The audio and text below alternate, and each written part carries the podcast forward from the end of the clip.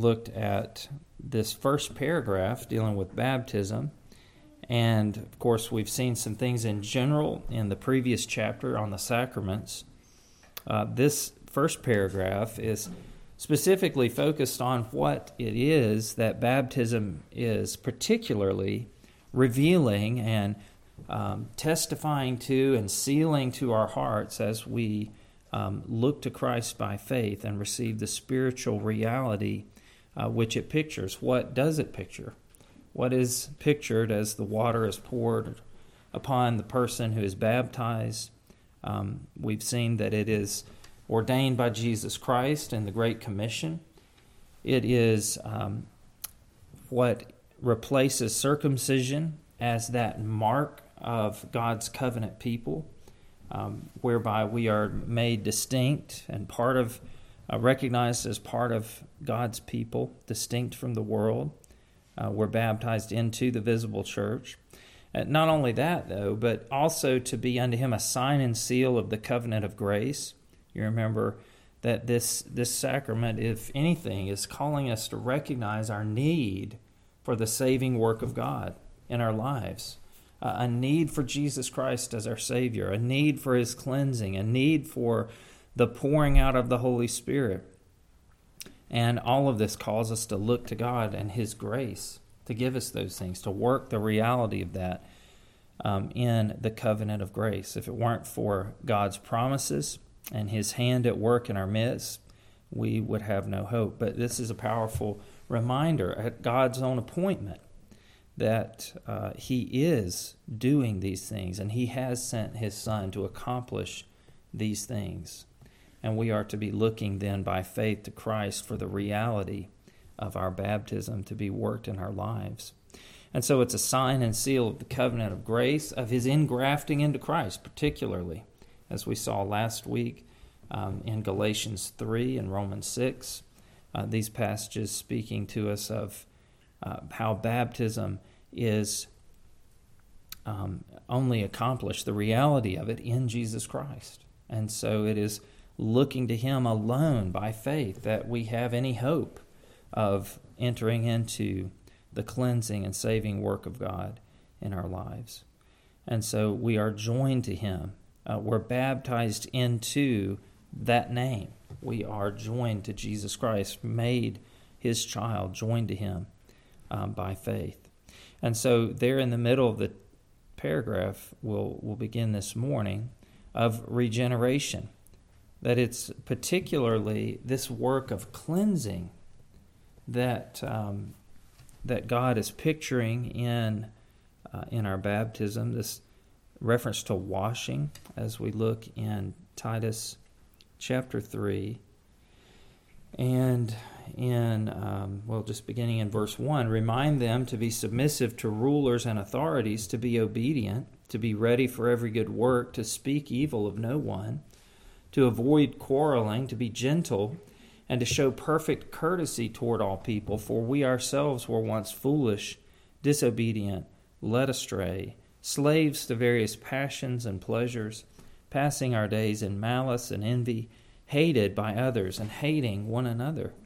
But when the goodness and loving kindness of God our Savior appeared, he saved us, not because of works done by us in righteousness, but according to his own mercy, by the washing of regeneration and renewal of the Holy Spirit, whom he poured out on us richly through Jesus Christ our Savior so that being justified by his grace, we might become heirs according to the hope of eternal life.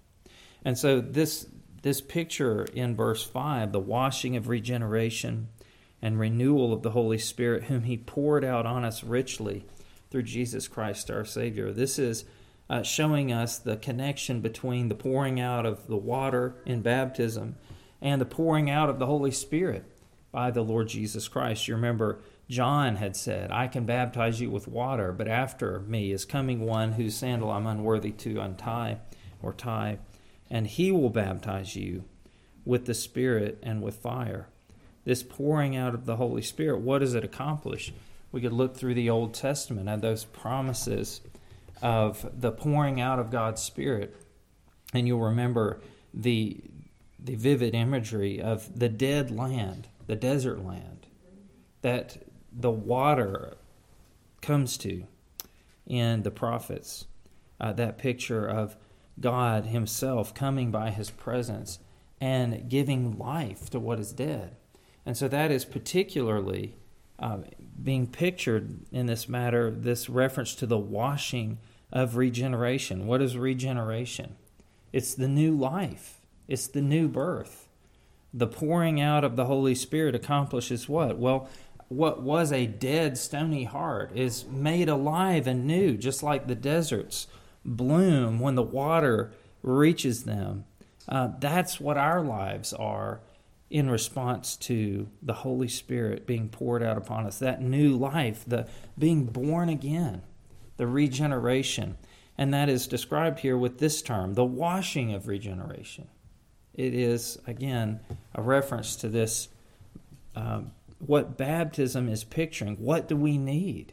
What is it to become a child of God? What is it to uh, have new hope in God's saving mercy? Well, we are committing ourselves and taking the name of Jesus upon ourselves in a recognition of our deadness and emptiness and hopelessness apart from Christ. Uh, that we are embracing Him as our Savior. We're acknowledging our deadness apart from Him and we are looking to the work of the Holy Spirit and acknowledging and thanking God for the work of the Holy Spirit within us that has brought a heart to life that was dead toward God. This washing of regeneration, then. Uh, baptism pictures our regeneration, and all of these things fall under that those broad descriptions that it is being a sign and a seal of these things to us. It's not only picturing it, but it is confirming in our hearts. It is our own agreement to those truths and claiming those promises uh, for ourselves by faith in Christ. That is what it is to look back upon our baptism. Uh, what should we see? We should see our need of all of these things and Christ's provision of all of these things and rejoice to have them in Him. And so, our regeneration, uh, we have that reference to the washing of regeneration. The next phrase, then, of remission of sins. Not only does washing or the pouring of water uh, convey this, this act of giving life where there was deadness, but also of cleansing.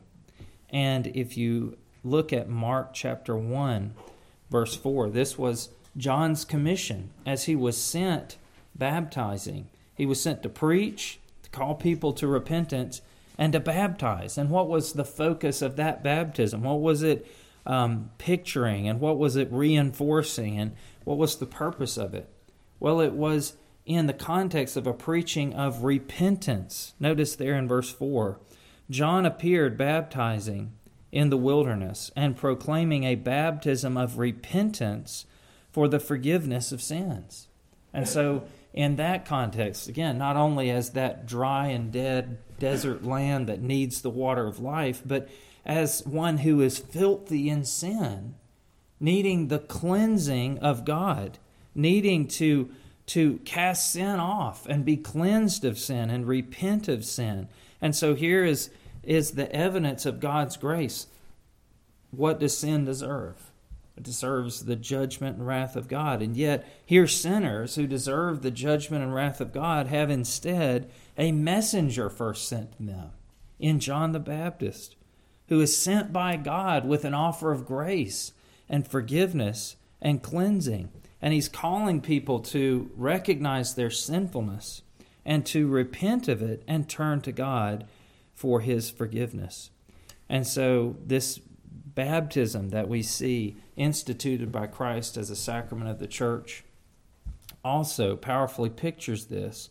We've already seen in Peter, uh, baptism now saves you not the washing of dirt from the flesh, but the cleansing of our hearts by the grace of God. In Acts chapter 2, um, the American edition adds a reference here at the conclusion of Peter's sermon there on the day of Pentecost, um, he, he concludes in verse 36 Let all the house of Israel therefore know for certain that God has made him both Lord and Christ, this Jesus whom you crucified. Now, it was just a few weeks before that Jesus was crucified right outside the city. And he had been raised from the dead. He had appeared to his disciples for about 40 days. And now, here at Pentecost, uh, 50 days after the Passover, here Peter is preaching to these, these people. Many of them were there in the crowd, many of them perhaps even vo- voicing that chant um, We have no king but Caesar, crucify him, crucify him. And Peter condemns their sin. He, he points them to the, the very evident truth that Jesus was the Son of God. He preaches the resurrection, uh, says that God has raised him from the dead in the final testament that he was his son and is his son, and even now he is alive and reigning in verse 33 at the right hand of God. And he's received from the Father the promise of the Holy Spirit. And so God has made him both Lord and Christ, this Jesus whom you crucified. And in verse 37, now when they heard this, they were cut to the heart and said to Peter and the rest of the apostles, Brothers, what shall we do? Now, what is it that they're convicted over? The, the grievous sin that they've committed, they have participated in, whether more passively by just standing by or even more actively joining in that process whatever their personal role was, they are cut to the heart because they have rejected God's Son and given him up to be crucified right there at their city. And, brothers, what shall we do? And look at verse 38. And Peter said to them, Repent and be baptized, every one of you, in the name of Jesus Christ for the forgiveness of your sins, and you will receive the gift of the Holy Spirit. Now, of course, as we've seen, it, it's not just the, the naked washing of water, as Peter says. That we, we could pour water on a person all day long for the rest of their life, and every bit of their sin still cling to them. But it is this key aspect of experiencing the spiritual reality that that baptism is a picture of. It is repenting of your sin and looking to Jesus for the washing away of the guilt of your sin, being baptized at His command. And in that baptism, looking by faith to the work of the Holy Spirit that we have seen again and again. The cleansing that God alone can accomplish, the forgiveness of your sins. That there is a there is a forgiveness, there's a cleansing. Uh, your your sins don't have to carry you to hell under the weight of guilt, but you may be washed from them. You may be forgiven of your sins. Look to God in faith. Repent and be baptized in the name of Jesus Christ for the forgiveness of your sins, and you will receive the gift of the Holy Spirit. And so, this Jesus who was crucified, who's alive, who has been declared Lord and Christ by God Himself, He is sending this, this man, Peter, the fisherman, the apostle now. He's sending him back to these same people with an offer of forgiveness that he will accept that. And the very death that they participated in can become the payment for their sin and wash them clean. And uh, that reality that baptism is a picture of in the washing away of sin can be theirs, the forgiveness of their sins. We also see similar reference in Acts 22.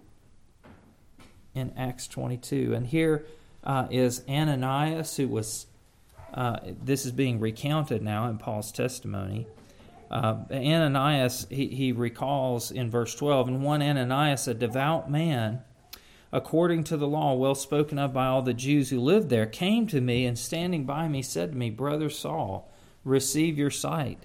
And at that very hour I received my sight and saw him. And he said, The God of our fathers appointed you to know his will, to see the righteous one, and to hear a voice from his mouth. for you will be a witness for him to everyone of what you have seen and heard. And now, why do you wait? Rise and be baptized and wash away your sins, calling on his name. So, again, it, it's, it, it could never be just going through the outward elements of this sacrament.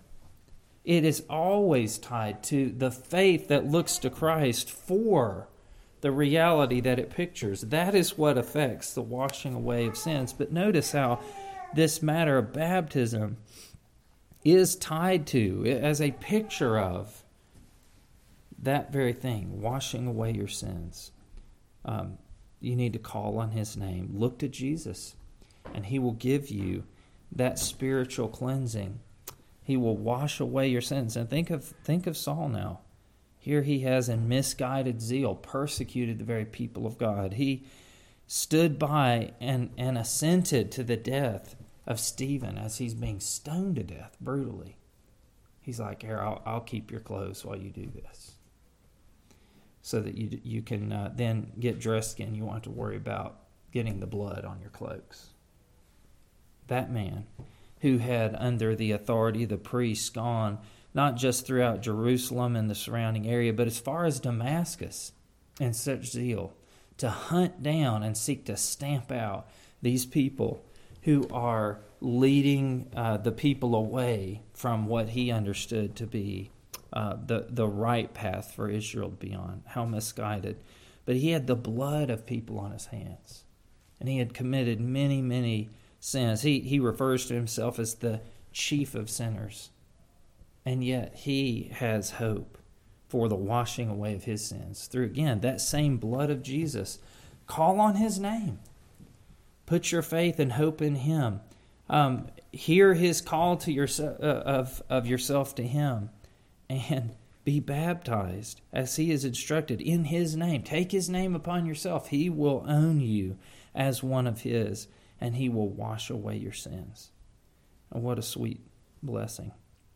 And so, this matter of baptism, um, we, we, we see all of this tied together that our ability to be counted as a child of God, to receive the blessing of God, smile upon us as our Heavenly Father, um, it is tied to, by necessity, that we can't be dead toward God we must be brought to life again and experience the new birth and look then with new eyes to Christ by faith.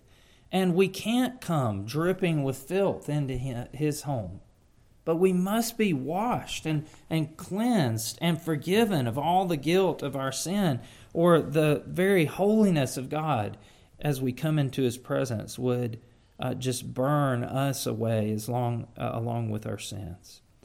And so all of this must stand together. And we see such pale concepts of what it is to be a child of God. Uh, there's even in recent years been something termed the sonship movement.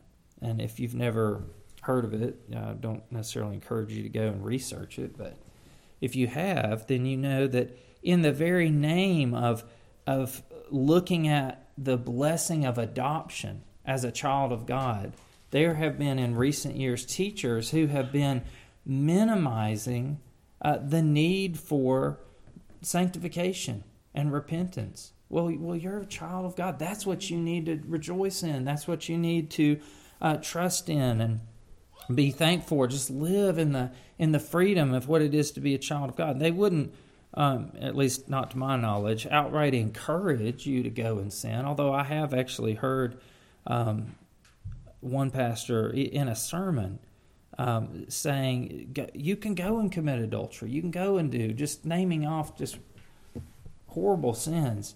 Uh, that can't change the love of God for you. You're His child. And so, baptism as, as the very mark of entry, how it is that we first declare Jesus Christ and declare our faith in Him, it, it involves us confessing all of this to be true of ourselves, our deadness, our filthiness, our need of redemption, and to be praying for and asking for and looking for deliverance in all of that. From Jesus Christ as we come to him by faith. There, there's, no, there's no place in Scripture for this uh, overly confident, casual view of sin that says, well, you know, what parent doesn't love their child, even though they're imperfect, and, and just encouraging a lax view of sin. That's not at all what we see in the Scriptures. It's this, this prayer, this cry to God Lord, cleanse me, wash me of my sins. Uh, give new life where there's been deadness toward you. Uh, receive me in your Son, Jesus Christ. And so that leads us then to the next phrase in our confession. All of that and of his giving up unto God through Jesus Christ to walk in newness of life. And so if if we're confessing the deadness of our heart and life, and we're confessing the filthiness and sinfulness of our former life, then it is marking a new chapter, a new beginning. That's what the new birth is referencing. It's not a continuation of what was in the past, it's not just being granted an eternal experience of what's behind us, but it is marking a new creation in Christ. The, the end of something the beginning of something new. And it is it's not just something that we will unknowingly and passively find ourselves receiving and experiencing, but it is something that we are knowingly and actively committing ourselves to. What does it mean to give yourself to Christ and to receive these blessings of salvation? Well, it's to become his disciple, to be baptized in the name of the Father, the Son, and the Holy Spirit. It is to become his student and his follower and his servant and his child, all of that. And in Romans chapter 6, we see that being brought forward in, in a very similar context to what we just discussed of Paul addressing this matter of uh, just a, a, a giddy, almost drunken joy in what was described as just this free grace that God is just look what he can do to our sins and their guilt, and then thinking that somehow, well, it just magnifies the grace of God. The, the more sin we're brought through into glory, the more God's grace is magnified. Of course, this was sin in our in their hearts, um, seeking a, an excuse and a license to continue. But what what is Paul's answer to this? In um, in verse one of chapter six. What shall we say then? Are we to continue in sin that grace may abound? By no means. How can we who died to sin still live in it? Now, again, what is he looking back on? What is he pointing them to? How can we who died to sin? Well, when did that happen? Notice in verse 3 Do you not know that all of us who have been baptized into Christ were baptized into his death? What did your baptism mean?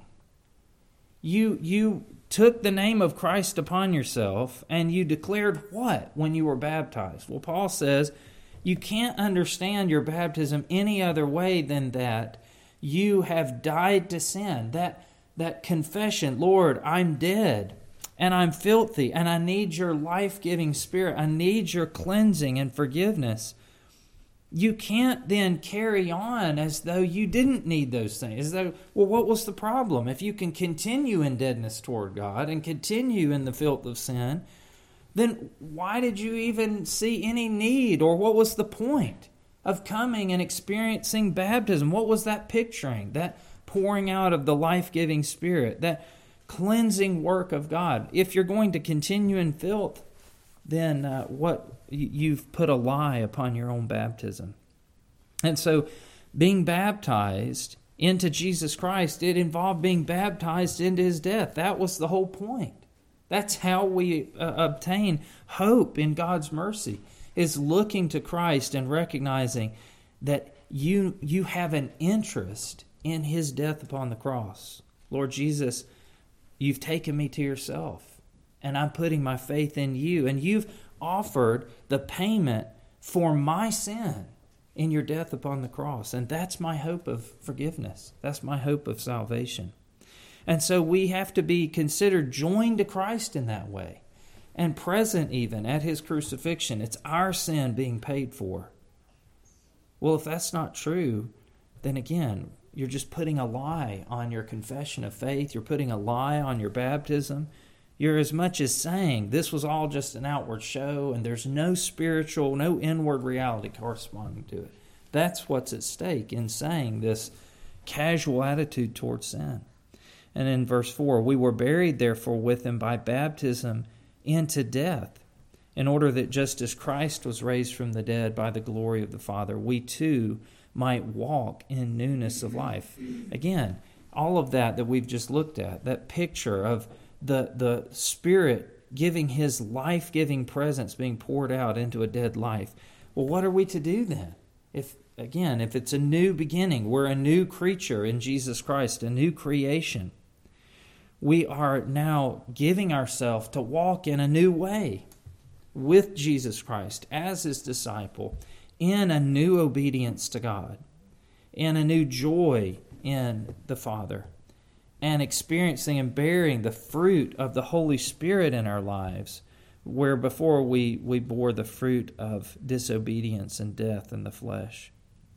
And so it, it of necessity involves this giving of ourselves. It's a declaration to the world, to God, to one another, of God's people.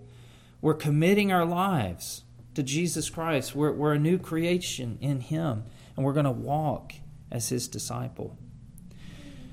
Back to the confession then. Which sacrament is by Christ's own appointment to be continued in His church until the end of the world? And so, again, we've already seen that it was ordained by Jesus Christ in the Great Commission. And this isn't just something for um, a brief time, it's not something that pictures a passing truth, but this is the eternal truth of the gospel for this world. This is what every sinner needs and must declare and experience unto the end of time when Jesus will return to have salvation. And that's what we see again, taking us back to the Great Commission. What is anticipated in this commission? How long were his disciples and their successors in the church? How long were they to give themselves to carry this out? Well, you could ask, answer that question in two ways from these verses. First of all, is the job complete? Have the nations of the world been made the disciples of Jesus Christ? They belong to him. He has all authority in heaven and on earth given to him. And he says, Go therefore and make disciples of all the nations, baptizing them in the name of the Father, the Son, and the Holy Spirit. Well, can anyone look at this world and think, well, that's done? We're done with that. Well, of course not. There's such a need for the gospel, such a need for the light of God's kingdom in this world, and there will be until Jesus comes in glory and ends history. And so that's that's one evidence that this is to be continued to the end of time. But we also have, with the commission, a promise. We have the promise of Jesus Christ. And what does that teach us in terms of the durability of this command? In verse 20, teaching them to observe all that I have commanded you. And behold, I am with you always to the end of the age. You see, the, the duration of the promise is that God will, in Jesus Christ, be with His church and bless with that authority that has been given to Him, that divine power and authority which is His by right as the Son. He is going to be with us. He is going to send His Spirit continually to bless these efforts that there might be life given and to honor what is pictured in baptism. Again, a man can baptize you with water, but only Jesus Christ can pour the Holy Spirit upon you. Only He can cleanse you and make you alive and all that it pictures. And Jesus is here giving His promise not to leave us without His help. So that there will never be a day when we're going and we're seeking to make disciples and we're seeking to baptize them, but it's all just an empty outward show because Jesus isn't present and working with us and in us and through us by his Spirit. That's the promise. I am with you always to the end of the age. And again, if there was any doubt as to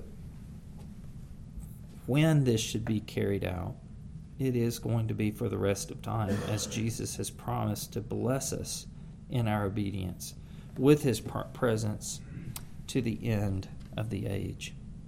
And so this sacrament is by Christ's own appointment to be continued in his church until the end of the world. So, very clearly there in the Great Commission. Now, the second paragraph in our chapter on baptism seeks to answer, uh, just for clarification and, and to show us very clearly in Scripture, what is the element that is to be used. The outward element to be used in this sacrament is water, wherewith the party is to be baptized in the name of the Father and of the Son and of the Holy Ghost by a minister of the gospel, lawfully called thereunto. Let's look at these passages of Scripture. First, in Matthew 3, verse 11. Again, here is John in this first expression of baptism in the New Testament, which we see adopted and made this sacrament by the Lord Jesus through his disciples. John's message to the Pharisees and Sadducees in verse 7 when he saw many of the Pharisees and Sadducees coming to his baptism, he said to them, You brood of vipers, who warned you to flee from the wrath to come, bear fruit in keeping with repentance. And do not presume to say to yourselves, We have Abraham as our father, for I tell you, God is able from these stones to raise up children for Abraham. Even now the axe is laid to the root of the trees. Every tree, therefore, that does not bear good fruit is cut down and thrown into the fire. I baptize you with water for repentance, but he who is coming after me is mightier than I whose sandals I am not worthy to carry. He will baptize you with the Holy Spirit and fire. His winnowing fork is in his hand. He will clear his threshing floor and gather his wheat into the barn, but the chaff he will burn with unquenchable fire. And so we see two we see two things in this passage that um, are referenced in our paragraph. The first, of course, is that John baptized with water. I baptize you with water for repentance, but he who's coming after me is mightier than I. Second thing that this begins to demonstrate, and we'll see repeated through the, uh, the scriptures, is this pattern of who is baptizing in the New Testament. And here we see John called and sent as a prophet of God, a man commissioned to deliver God's word, being the one to administer this baptism. Uh, it requires the Word of God to authorize it, to institute it, to explain it, as we've already seen, that we, we might have looked at just the image or the act of someone pouring water out upon another person and drawn all manner of personal conclusions. Well, what does that mean to you? Well, what do you think when you see that? And legitimately, we would come up with, I promise you, just a host of things, especially coming to it without any training from God's Word. But that's the that is the heart of this, that the baptism doesn't explain itself. It is explained by the Word of God. It is a picture of the promises of God and an, a sign and seal of the declaration of God of what He has promised to do in and through Jesus Christ. But there has to be what? There has to be faith in Jesus. Well, where do we learn of Jesus Christ? Through the Word of God. And so that this begins to show us a pattern, and we can, we can begin to see the reason for that as we note that John, one who was sent with the Word of God, is also the one who was offering this baptism a baptism with water for repentance. Let's also look at John chapter 1. John chapter 1, verse 33. And here we see again uh, the Lord Jesus and John the Baptist as they are near the beginning of this ministry.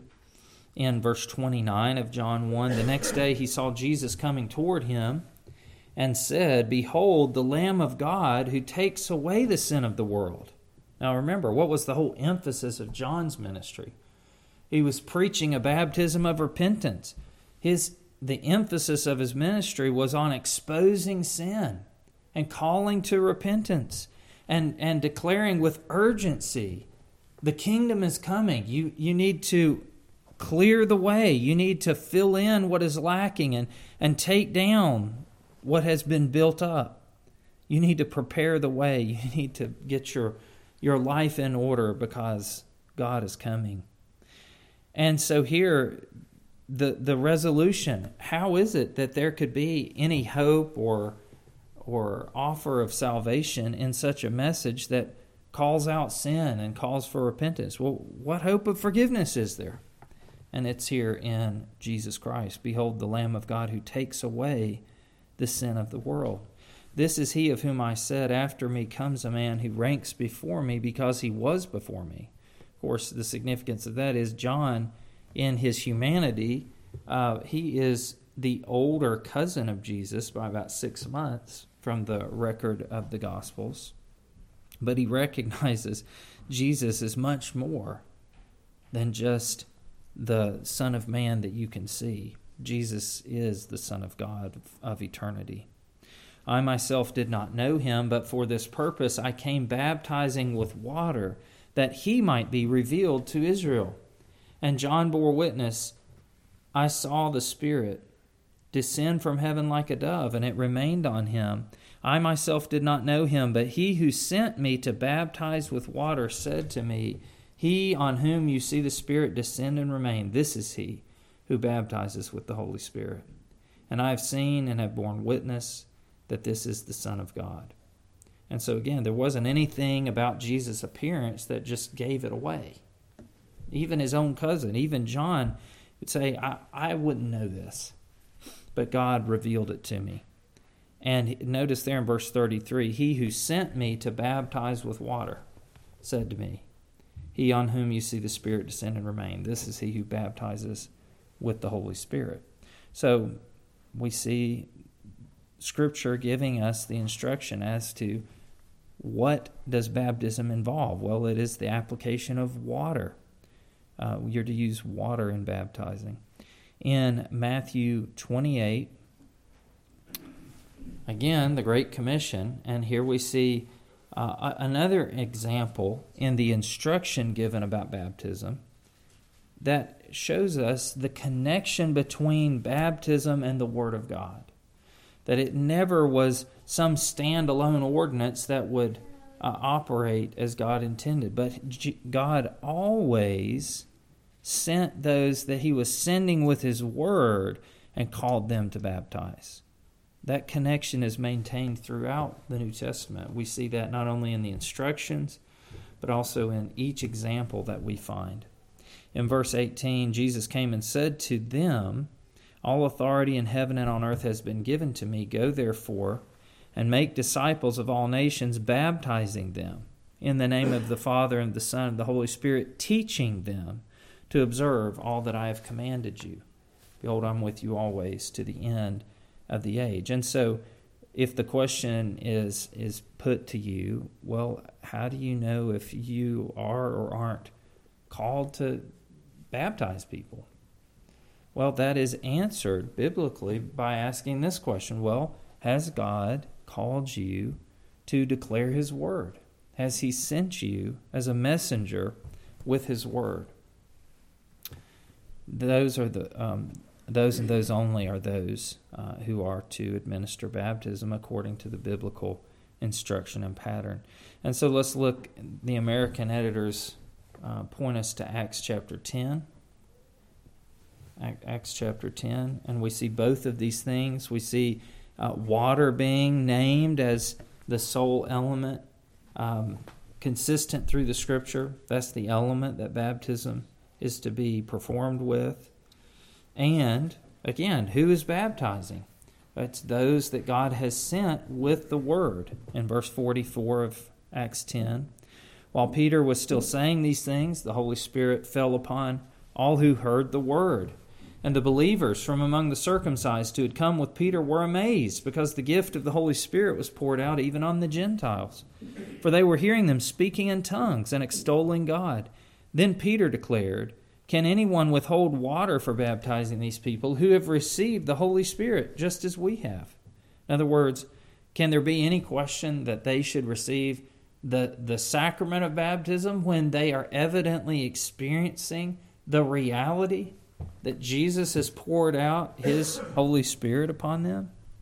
And he commanded them to be baptized in the name of Jesus Christ. Then they asked him to remain for some days. So again, it, it accompanies the preaching ministry of the Word of God.